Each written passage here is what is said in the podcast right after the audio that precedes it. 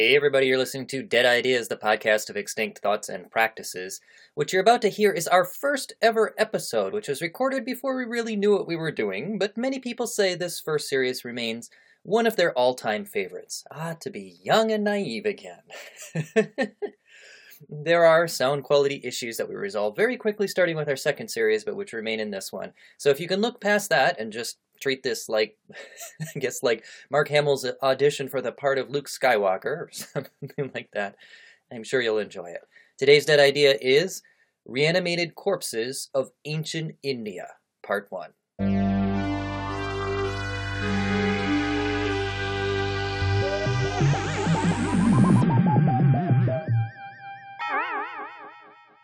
Hey, thanks for listening, everybody. I'm BT Newberg, but you can call me Brandon.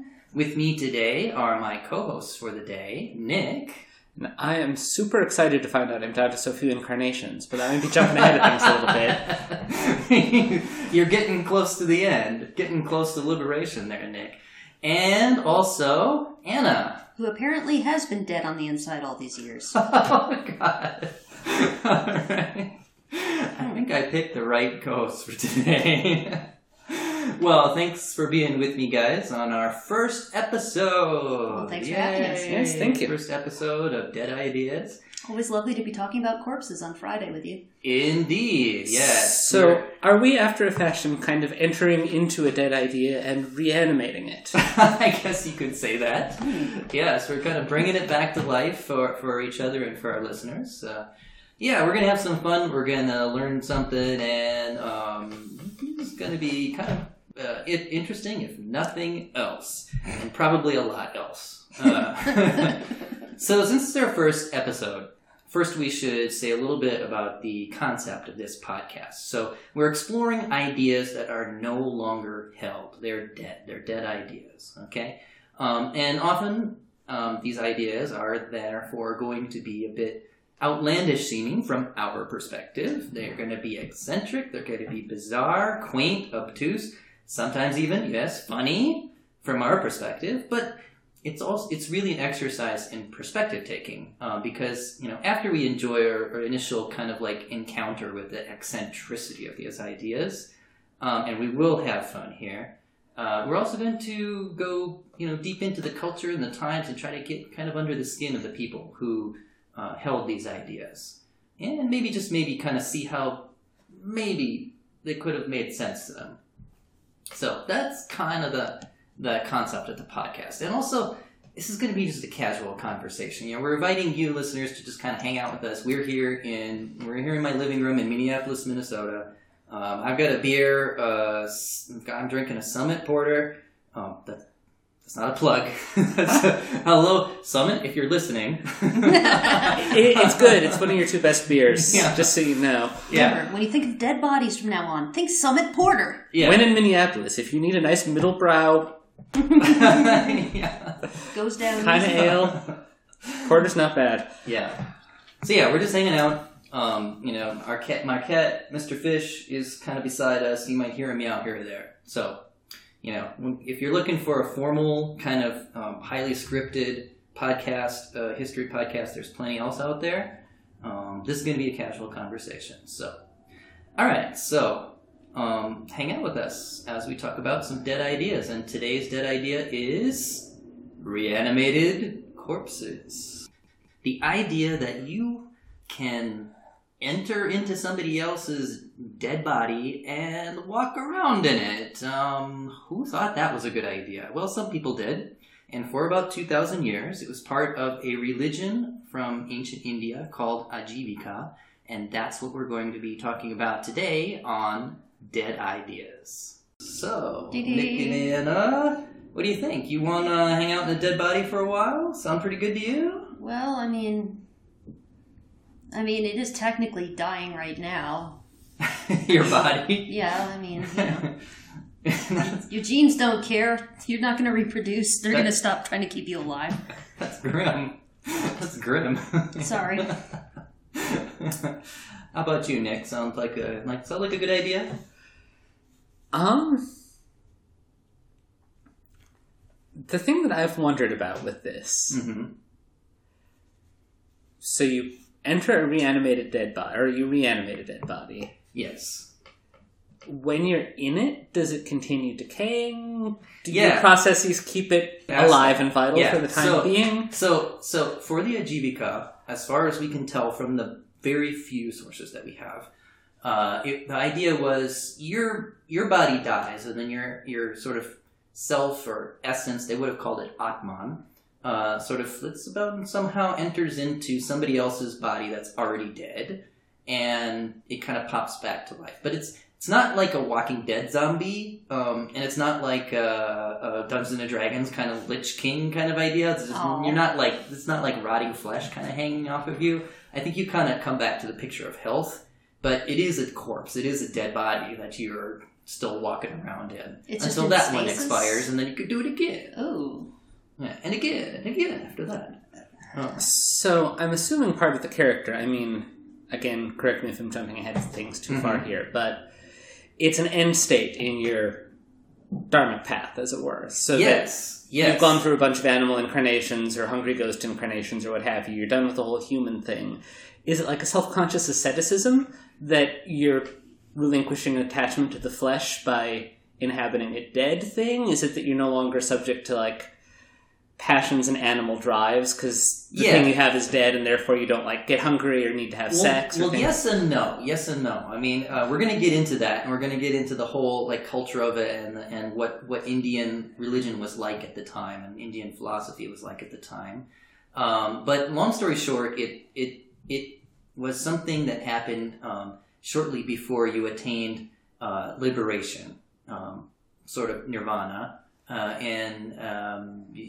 So you're nearing spiritual perfection, but there's some interesting qualifications on that. It wasn't quite the same as Buddhist nirvana. It wasn't quite the same as... So we're going to get into that. But the short answer is, yeah, kinda. So anyway, so you're walking around in dead bodies, right? You look like normal people, but it's a dead body. So I want to ask you guys a question. Like, if you could do this for real, if you could really do this, whose dead body would you want to have? How much sensory... I'm suggesting we can at least sort of feel things with this dead flesh, right? Yeah, I think it's basically just like being in your real body right now, except for it's not your original body. Yeah. Wow. Or more to the point, it's someone else's original body. Exactly. Which is where things get peculiar. That's a stumper. And again, are we assuming the mindset is something hardcore sannyasin likes to hang out in charnel grounds and and eat corpses, commit ritual impurities? So you ashes. Would, from this point of view, it was want a kind of horrible body, or it was part of an ascetic lifestyle. We don't know exactly what practices and I guess precisely that they did. To jump ahead of things, I'm probably envisioning something tantric and much, much later in history of Indian religion. But those things are old. Those things have a long pedigree. So, it's not that far off from the mark. Okay, so hypothetically, in this instance of being able to take over somebody's body, given what we said about the sensory apparatus and the sort of stasis the body's in, will I still be able to urinate? Yes. Okay. I think all bodily functions continue. That's my sense that I get from the scant information in the text. All right. Well, I'm hijacking a body that has the apparatus necessary for urinating standing up because I want to at least know. Okay. So, all right. So first, you're going to track down a person who has this ability. Wait for them to die, and then you're going to enter their corpse when they're dead. Yeah. Okay, dysphoria will be alarming, but totally doable. Technically, half the dead population of the human race that could work for. So you could go into a dude's body, and then you could pee standing up. I believe that was what she was getting. Or a lady with a penis. I'm not. Yeah, fine either way.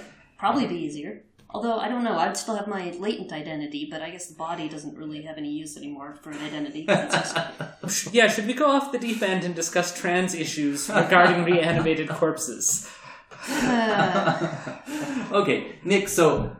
What kind of body would you want to be reanimated into?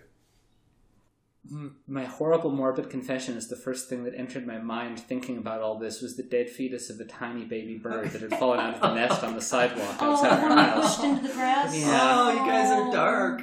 Oh man, I was gonna say like Einstein's body. You guys like totally went there. What? Well, I don't think it's in great shape anymore. No, I think the Einstein. Yeah, I mean, maybe not. No, I meant Einstein. Oh, okay, the ants have probably found Einstein's body as well. I thought you meant the bird. Yeah, actually, the lid mowed the lawn too. So.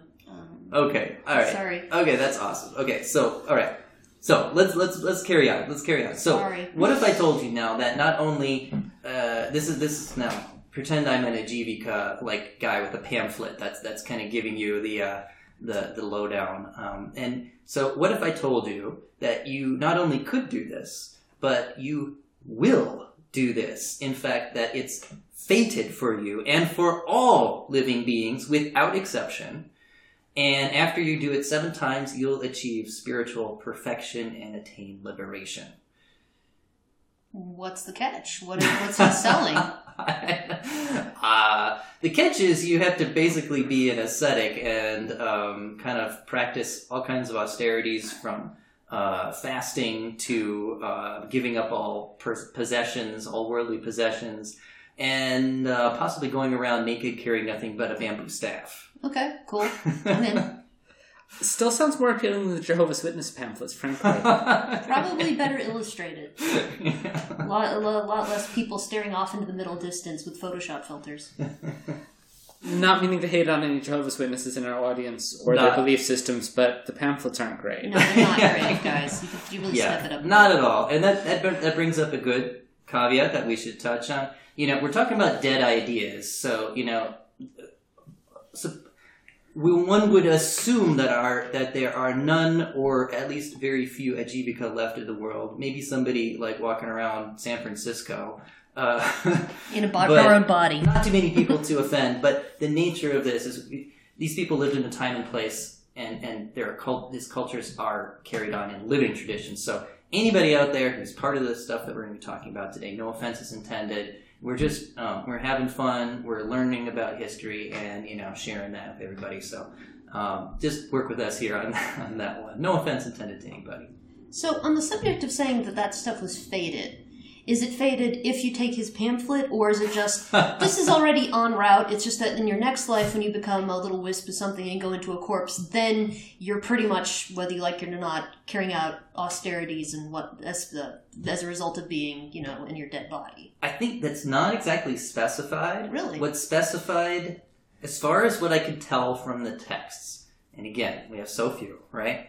But as far as what I can tell, it's just specified that you go through this round of incarnations. There's 8,400,000 of them. Wait, what? Yeah. How do you come up with that number? It's actually a mystical number. Yeah, I was wondering what that... Yeah. So, when you told me that about that before, it has to be based on some kind of roots of something. Yeah, like... there's going to be different scholarly opinion on this, so listeners, if you know anything about this, I don't mean to take sides, but, you know... some scholars speculate that it goes back to numerology that can be found as early as like Sumeria and stuff. I mean, the links are tenuous, but you know, maybe. So basically, when you say 8,400,000 incarnations, it's saying a very large number, right? It's saying like a bajillion incarnations, and it's like everything you go through from being like an elephant to a dewdrop.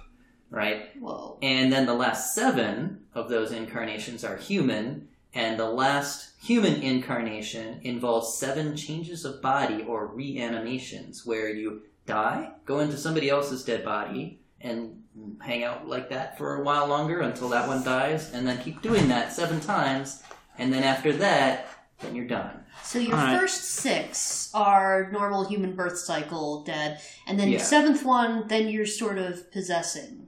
Yeah. Your wisp. Yeah. So 8,400,000? Yes. And the numbers... Sorry, now I just need to know if that's divisible by 7. Oh, yeah, because 7. 7 is the... Yeah, maybe.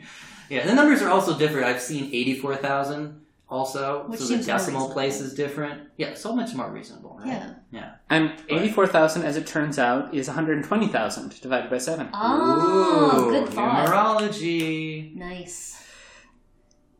I have to say, coming from a Western tradition where, again, Book of Revelations, Jehovah's Witness pamphlets, what have you, the big numbers tend to tap out around 144,000.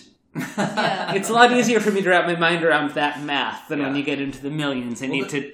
Indian philosophy for you. I know. Yeah. Everything's been around for a really long time. Okay. All right. So here's how this episode is going to go, folks. So first of all, this is part of a 2-episode series. The current episode that we're doing, we're going to talk about the dead idea and the culture that it came from, right? The second episode, we're going to do some storytelling, because there's some good stories that come out in the text that we have from here. So we're going to do that in the next episode. This episode, we're going to talk about the idea and the culture. And we're going to do this in 2 parts. The first part, which we have just concluded, is sort of just like looking at this idea kind of from the outside, no real context, just from our perspective here in the 21st century. Now we're going to transition to kind of trying to get into the feeling of what it would have been like to have been back in ancient India in the 5th century BCE, and try to see if we can kind of gain some perspective on this a little bit. So that's what we're going to do for the rest of this episode. All right. So imagine yourself in about the 5th century BCE in ancient North India, okay? So we're in the Ganges River Plain, kind of that area. We've got the Himalayan mountains to the north, and the greater part of the Indian subcontinent is to the south of us. Far to the east, in that place way off there where there be dragons, is something called China. And you probably wouldn't have heard of him, but there was a wise guy named Confucius that was kicking around not too much before this time. On the other side, to the west, you've got Persia, and beyond that, really, really far away places like Egypt and Greece. And again, you probably wouldn't have heard of this, but there are some philosophers starting up over there. Ionian philosophers were getting going, talking about the primary substance of which the world is composed. So all over the world, at least this half of the world, there's some movement, some thinking, intellectual movement. Ideas are changing. And that's true for this part of India too. So our people that we're going to pretend that we belong to for this episode, our society is changing too. So here in North India, we live in a collection of city-states. There's been growing urbanization in this Ganges River area in the last several centuries. There's more trade, there's more hustle and bustle going on, and it's been changing how people kind of live and think and do business and whatnot. Okay. Now, here, our society here is kind of divided into 4 classes, and Anna and Nick, I'm going to give you kind of a choice of which class you kind of want to take on the persona of here, just so we can have sort of a position in society to kind of look out from. Warrior caste. Sorry, I jumped ahead. Warrior caste. Sorry. All right. Please explain. So there's 4 classes of society, and there's some scholarly debate about whether there really was castes per se yet at this time in India, whether it was really as strict as it is today yet, maybe not, but there were these 4 classes, or varnas, or colors, literally translated. There was the Brahmin class, which they were the priestly class. There was the Kshatriya, or the noble or warrior class. That's the one you're looking for. Yeah, okay. Yeah. There was the Vaishya class, which is the farmers, the merchants, the artisans, and whatnot. No one ever talks about them to the extent that I can't even remember their names, so I think I'm going for Vaishya. Okay, you can be Vaishya. Yeah, rep the underdog. The last one is the Shudra. They were laborers, and they were definitely the lowest of all the classes. So that's the 4. Brahmin, Kshatriya, Vaishya, and Shudra. So Anna, you're going with Kshatriya? Yes. All right. And Nick, you're going with Vaishya. Okay, cool. So we've got like a warrior / ruler kind of person and a farmer, merchant, artisan type person. Side tangent. Were there actual colors associated with these varnas? Hey, yeah. That's an interesting question. I don't know. Somebody, if you know, tell us. Yeah, write us in. Yeah. Write us in. I mean, if I wild guess, I'm guessing Brahmins would be white, Kshatriyas would probably be red, and Shudras would be black. But again, the Vaishyas... Well, yeah, but then maybe there's some sort of Ayurvedic principle behind... Well, I'm mostly thinking in terms of, like, sattvas, rajas, tamas, Guna divides, which I think are... Which are basically four words that our listeners probably never heard of. But we'll roll with it. We'll roll with it. If you know what the colors are, let us know. And if you know what those words mean, you get extra bonus points. All right. So, by the way, just because, this isn't a sausage fest here, we have both men and women here. I tried to find a little bit out about what the position of women would have been back then in ancient India. I didn't have enough time to get a whole lot on it. It was probably pretty circumscribed. It was the ancient world after all, but not terrible by old world standards. There were some women rulers at the time, and there were at least some women philosophers. There's a lady philosopher named Gargi that... has some lines in... Gargi. Gargi.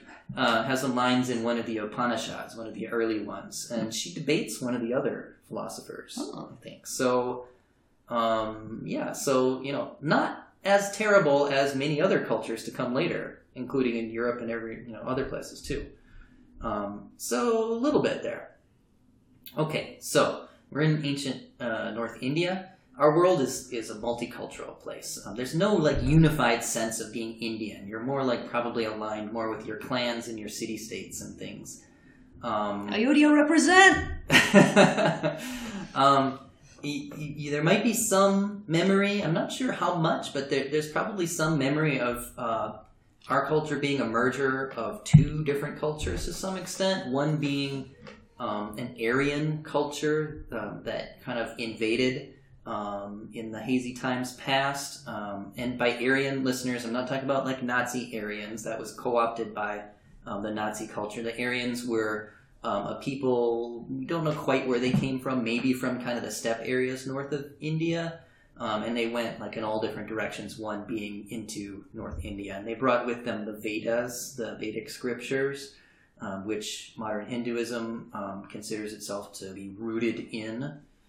The other kind of stream of culture is the indigenous culture, which scholars call Dravidian. That's probably not what they called themselves, but they're the indigenous ones. And they've also got a long, long tradition.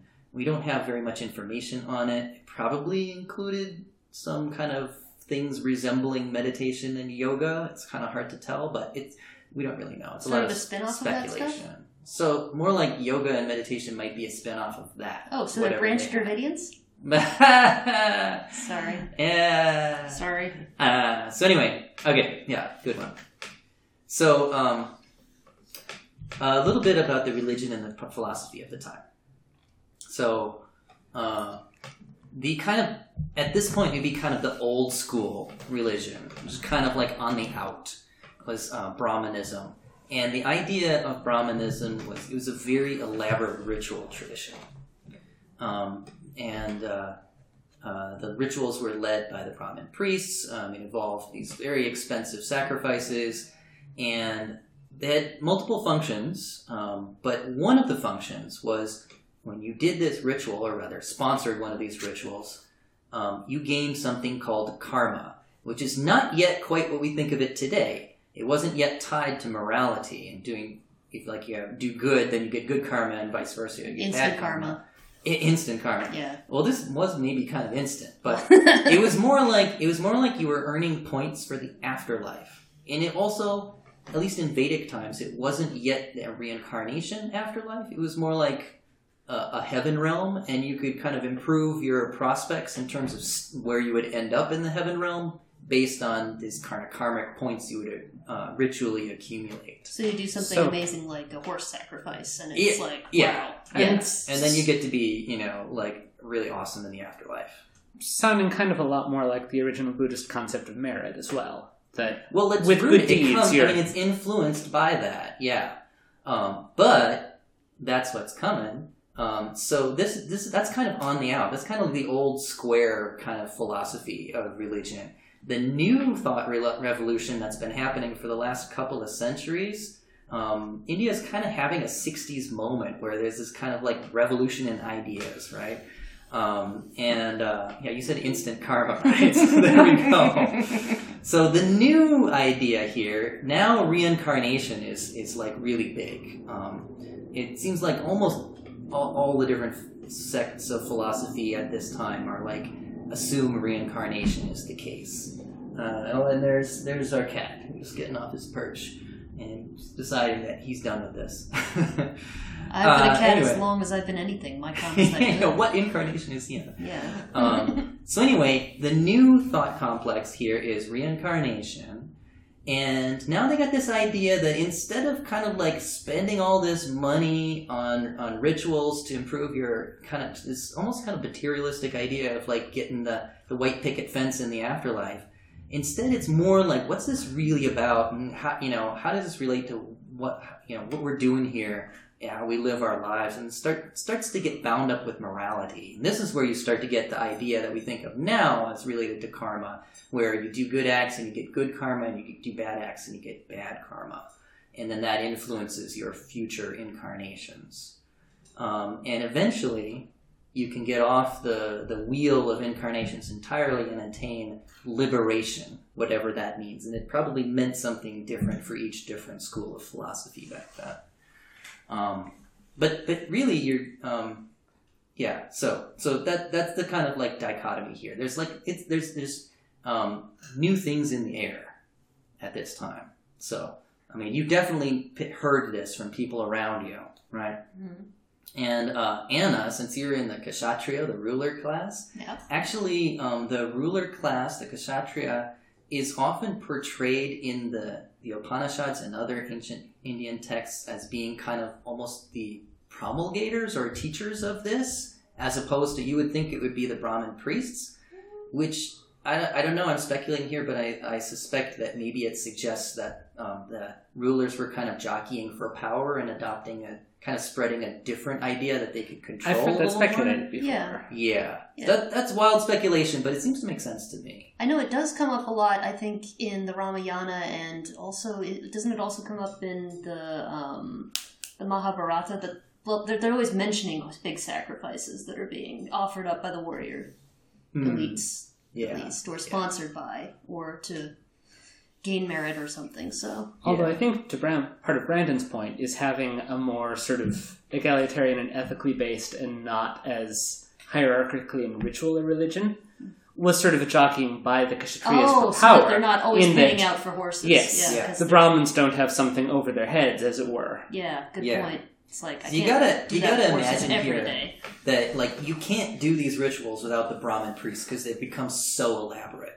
And the Brahmin priests, they're not doing this for free. I imagine it was kind of a patron relationship, but they were getting fat off this, to put it in crass terms. Yeah.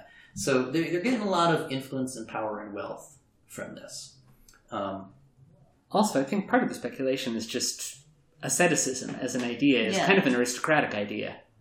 Well, how so? As opposed to an intellectual one. How is it an aristocratic idea? I'm sort of riffing off some of the speculation of sort of the transition between esoteric Buddhism in medieval Japan to during the court in Kyoto and the more imperial period to the rise of Zen with the shogunate and the samurai class. It's something that's more stark and ethical and involving training and discipline is something that appeals to a warrior as opposed to an intellectual. Yeah, rather than memorizing all the perfect doctrines, it's more about living like a very disciplined life. Yeah. Okay. Yeah, I can see that. I never thought of that. I didn't make that connection. Okay. All right. So speaking of ascetics, the kind of holy people that you see around you, that we see around us in this time period. One is Brahmin priests, okay? The other is ascetics called shramanas. And they're kind of like forest hermits that kind of walk around and they wander begging, and they've taken vows of poverty. So they're a very different kind of model of like what a holy person is supposed to be like. So you've got multiple models here, and that's going to become kind of important. For the people who are part of the 60s moment, you know, adopting these new ideas and whatnot. They come from both of those. You've got Brahmin priests that you see in the Upanishads that are spreading these sorts of ideas and developing them, and eventually that's what kind of evolves into the standard philosophy of the various kinds of Hinduism that we see today. But you also have these shramanas, or forest hermits, and they kind of join in on this too, develop those ideas as well, and it develops into what we know today as Buddhism, as well as Jainism. Speaking of those particular religions, among the new thinkers, some of the figures, the movers and shakers that are around at the time, that you've probably heard of, one of them is this guy named Siddhartha Gautama, who comes from the Shakya clan, and he's kind of attracted a following, and that's what eventually becomes Buddhism. And he's kind of a mix of the Vedic and the shamanic traditions. He's got some cred as an ascetic. He's kind of done that thing. He's done that training, but now what he's teaching to his followers is much less extreme. He calls it the middle path. So they're not, you know, dying of starvation. But there's other traditions as well. There's lots of different schools at this time. One of the other people, the movers and shakers that you've heard of, is Mahavira. That probably wasn't his original name, but I think there's something that it means in the language. But Mahavira, great something, it's the great something, I think. Yeah, the great something. He's looked at as the great teacher of Jainism. He wasn't exactly the founder. They consider him the 24th Tirthankara. I'm probably butchering that pronunciation. It's 24th, like, great expounder of Jainism. But he gave basically the form that we know Jainism today. He kind of gave it that shape. So incidentally, going back to our original numerology, seeing here that the 22nd Tirthankara, the guy before the Mahavira, supposedly lived 84,000 years prior. Ah. Wow, continuously? Connection. Wow. 12 times 7. It's a more basic number than I thought, but as you can see, I've forgotten my multiplication tables beyond 10. Oh, wow. I don't think I ever learned them beyond 10. We had to learn through 12, but the 11 and 12 never stuck. What do you mean? 11's easy. 11's ridiculously easy, but 12 is... So the third big mover and shaker, and there's probably more than this, but the third that we're going to mention today is a guy named Makkhali Gosāla. And he's going to be our guy of focus for today. He's part of the same or similar general shamanic tradition as Mahavira and those that would become the Jains. But his ideas were a little different than Mahavira's. His followers are called Ajivika. And that literally means something like those following special rules with regard to livelihood. Concise. So a fairly bland kind of name. But it's kind of interesting because it's also sometimes translated as religious mendicants, just kind of a generic term. And some of the scholars that I read suspect that it might have been a slur actually against them. Yes. Kind of meaning sort of like professionals, those who sort of aren't really doing it for high-minded reasons, but are just kind of like living off the donations of other people professionally. So like professionals, mendicants. So it may have been a slur, but then adopted as their actual like name of choice. So a little interesting tidbit there. He and his followers, which you've seen around town, go totally naked. And the only thing that they carry with them is a bamboo staff that later becomes kind of a symbol of the Ajivika religion. No other possessions, not even a bowl to eat from, not allowed anything else. This is like a total vow of poverty. In fact, not all of the ascetics at this time were that strict. In fact, the Ajivika seem to have been a little bit more strict in these regards.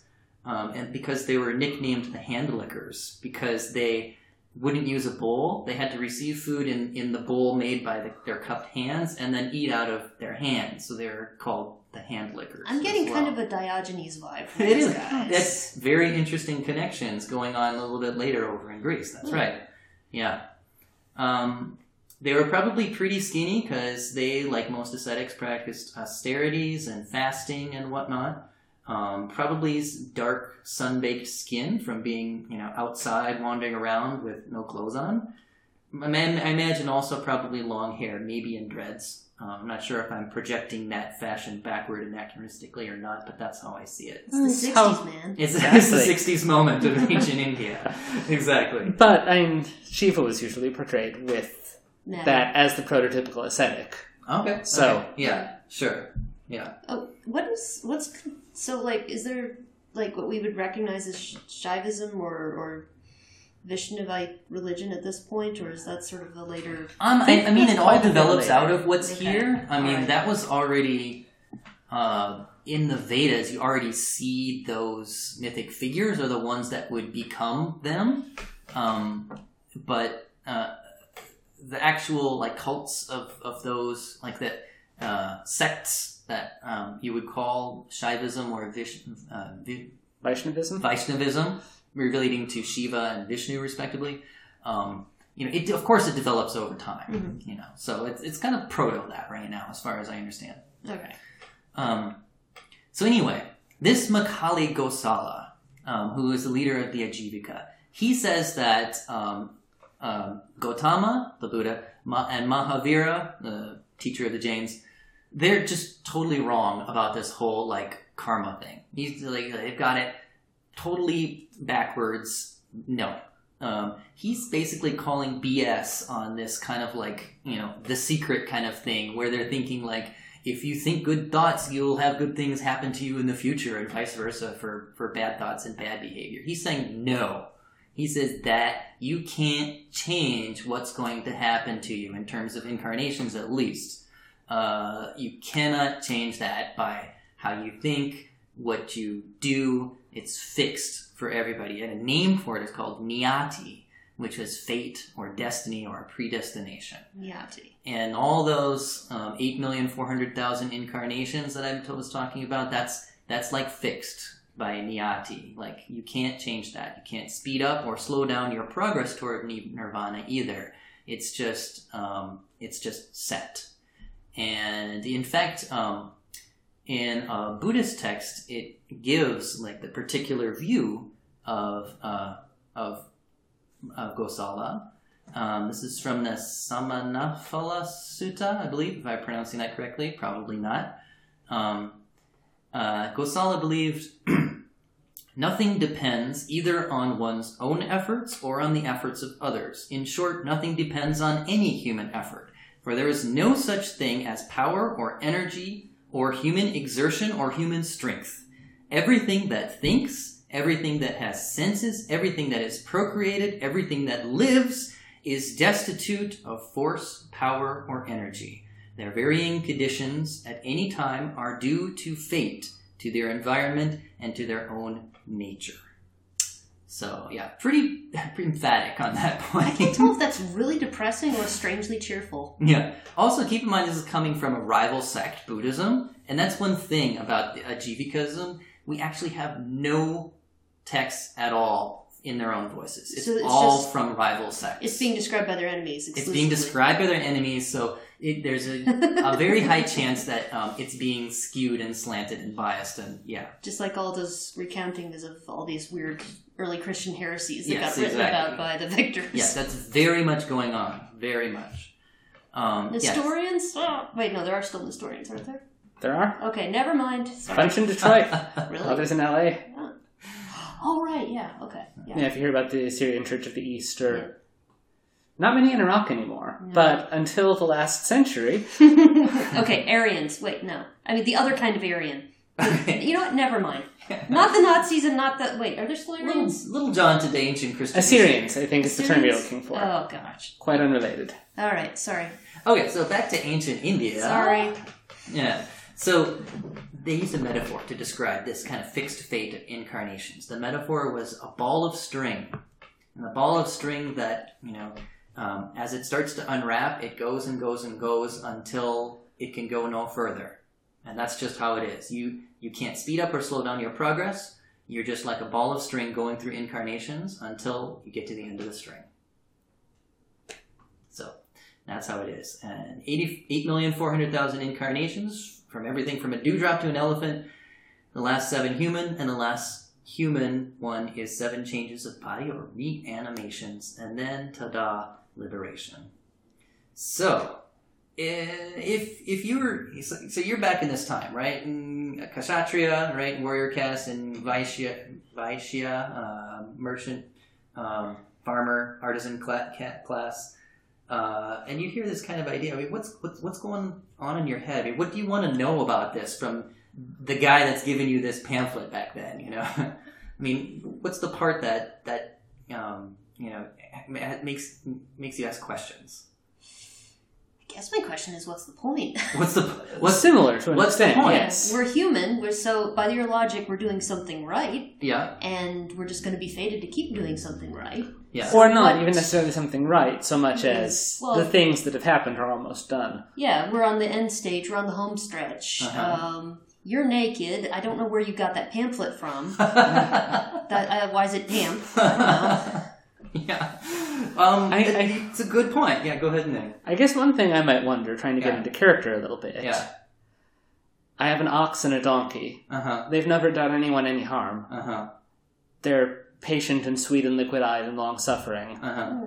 And I've known a bunch of shits in the human world. Uh-huh. Rapists and killers and horrible, horrible people. Uh-huh. So part of what I'm wondering is to what extent... why it's assumed to be a universal progression only upward to the human state. Yeah. That seems like kind of a burning ethical question to me, that any human can go nowhere but up no matter what they do. Right. So what's the point? Right. What's the point? So, I mean, this is going to be, total speculation because we just don't get that really from the texts, right? So we got to read between the lines for this. But the sense that I get is that there isn't... What he's saying is that question that comes up, especially for us in the 20th century, and which was coming up for Buddhists at the time, and Jains at the time, and others that are trying to link karma to morality, is he's saying no, like that's just not how the universe works. And to make an anachronistic analogy, just so as 20th century people, we can wrap our minds around it. It's the 21st century people, thank you. Oh, God. 21st century people. If you subscribe to the view of the universe that science provides, and nature doesn't care whether you live a good life or a bad life. I mean, we have consequences because we live in a social society, and so if you're unkind to other people, they're going to be unkind to you, but the cosmos itself doesn't care, right? And so, to me, that's the way I kind of try to wrap my mind around it, is maybe he was coming more from the perspective that, the cosmos, morality is a human thing, the cosmos is not a moral thing. And incarnations is like part of this view, his view of nature. And it's just not how nature works. Because he doesn't really subscribe to karma as a concept. Exactly. Well, he uses the term karma, but it's like that's what sort of like brings you along on this process, but you can't change your karma. It doesn't respond to your moral behavior. Yeah. Yeah, and the actual literal meaning, as I've always understood it, of karma is something more simply like cause and effect. Oh, okay. Yeah. He's not saying there isn't cause and effect, it's just you don't have free will within that. Right. It's not... Yeah. Okay. Yeah, exactly. Yeah. Now, another thing to raise about this, like you said, you're naked, I don't know where you got this pamphlet from, right? Mm-hmm. Yeah, so they're ascetics, right? So they're saying nothing you can do can change what's going to happen to you, so... a question that scholars have asked is like, so why were they ascetics? Yeah. Like what you're living this extremely radical lifestyle, so what are you doing? Are you just saying it was your fate to be naked and walking around? Well, kinda, yes.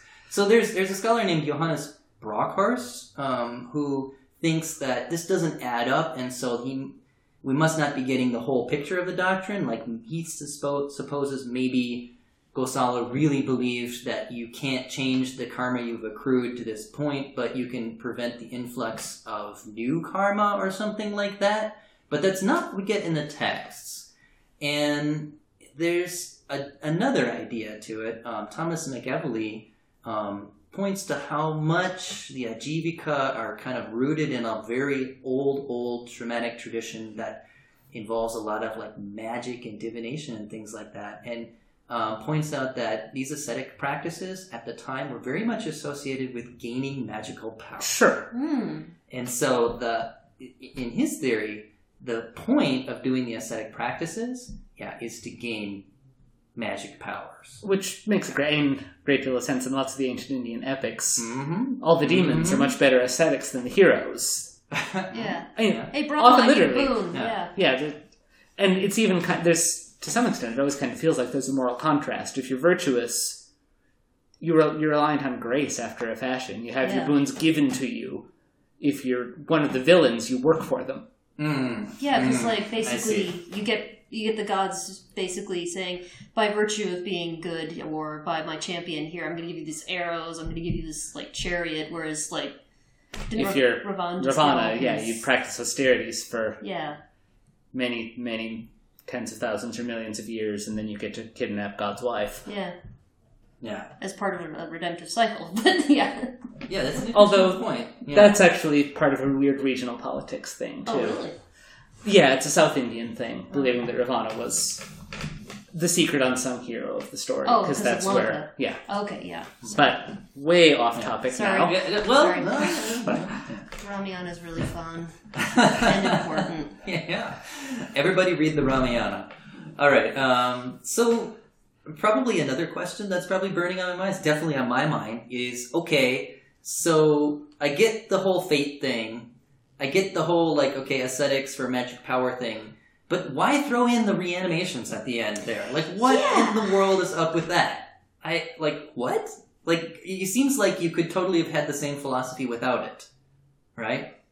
So, he throws in the 7 changes of body at the end? It does seem to go a little off the rails there. I mean, it seems like mostly you can sort of structure a belief system, and then it's like, and then you just ghost hopping. Uh-huh. Well, again, wildly speculative. Uh-huh.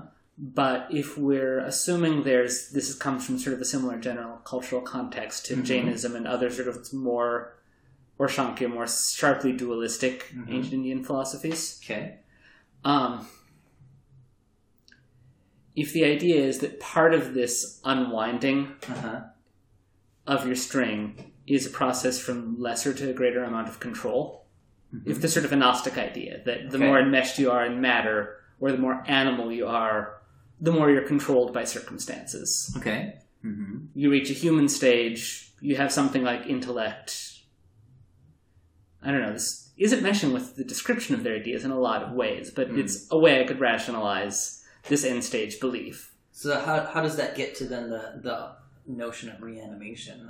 The final notion of reanimation is, instead of being a human with an intellect where you can control your body and your passions and your drives, you're not even bound to your body at all. You're not born into it. I see. You're simply spirit that takes body as it will. Right, that much self-determination. Right. Yeah.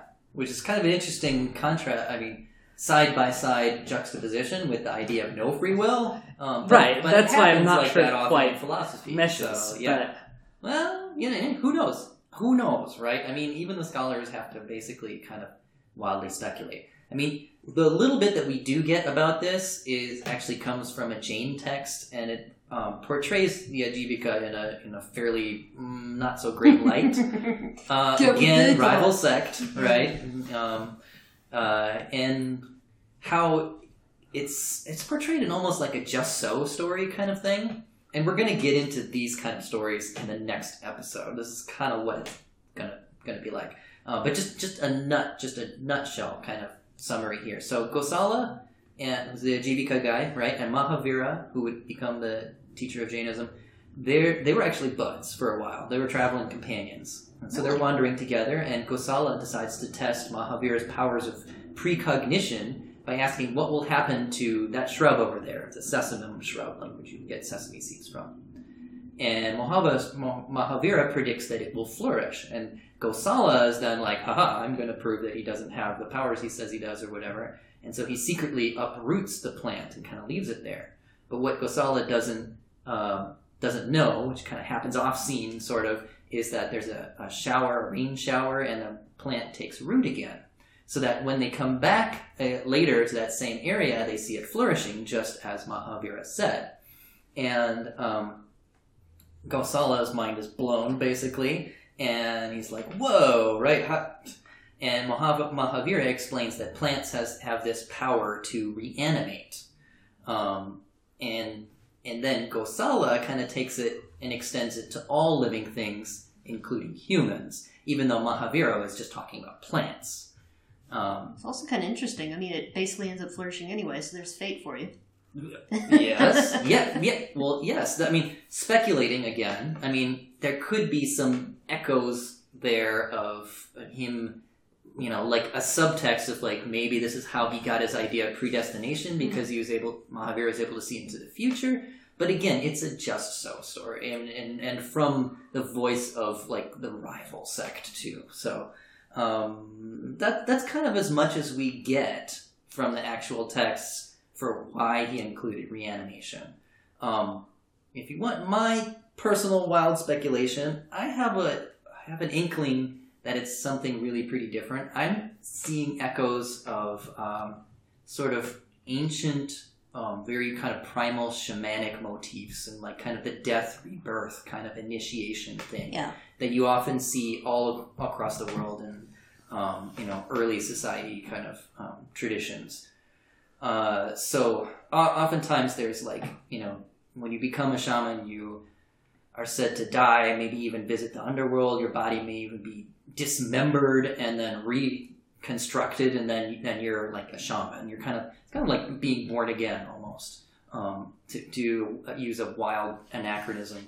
Well, it's an idea with precedent. Yeah, it's an idea with precedent, exactly.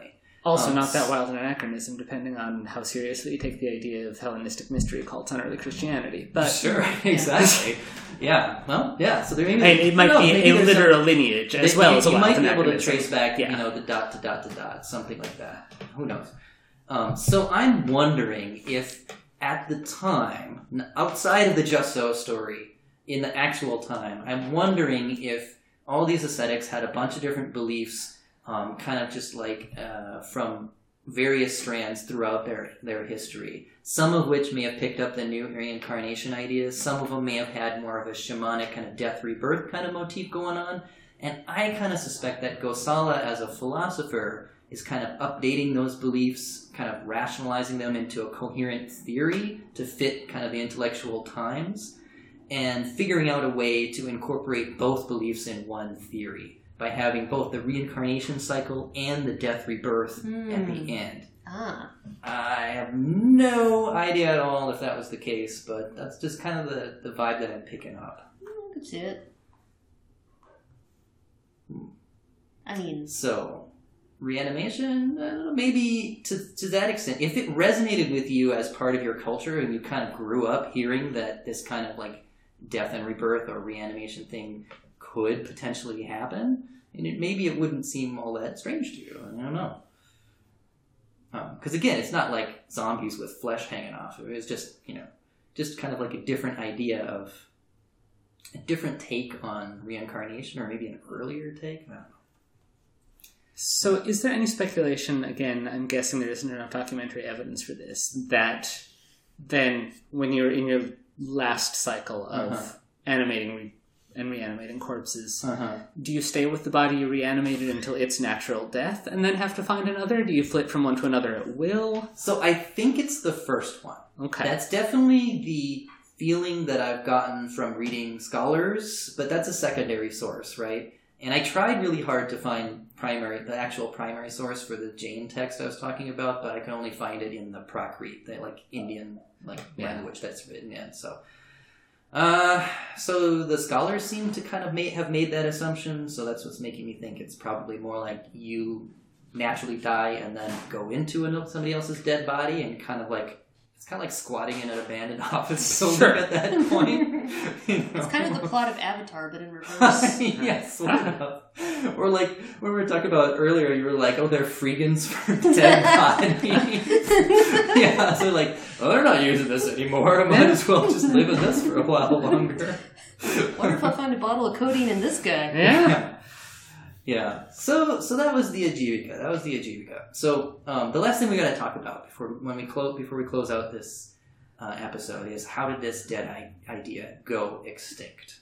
Because it is, you know, as far as we know, there aren't like large groups of Ajivika walking around anywhere. Maybe it didn't go extinct. Maybe it just transmigrated to another philosophy. Oh. Well, there's actually a hint of several others. Yeah. There's actually a hint of possibly in some parts of it being merged into or carried on by one sect of the Jain religion called the Digambara, because there's some similarities, and I think one of them is the nakedness thing.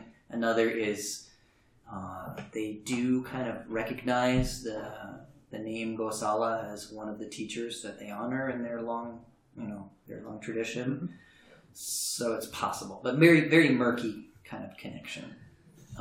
So one thing that I've been wondering about all of this, if the main evidence for them is them being mentioned as a rival philosophy in early Buddhist and Jain texts, is there other evidence for their existence?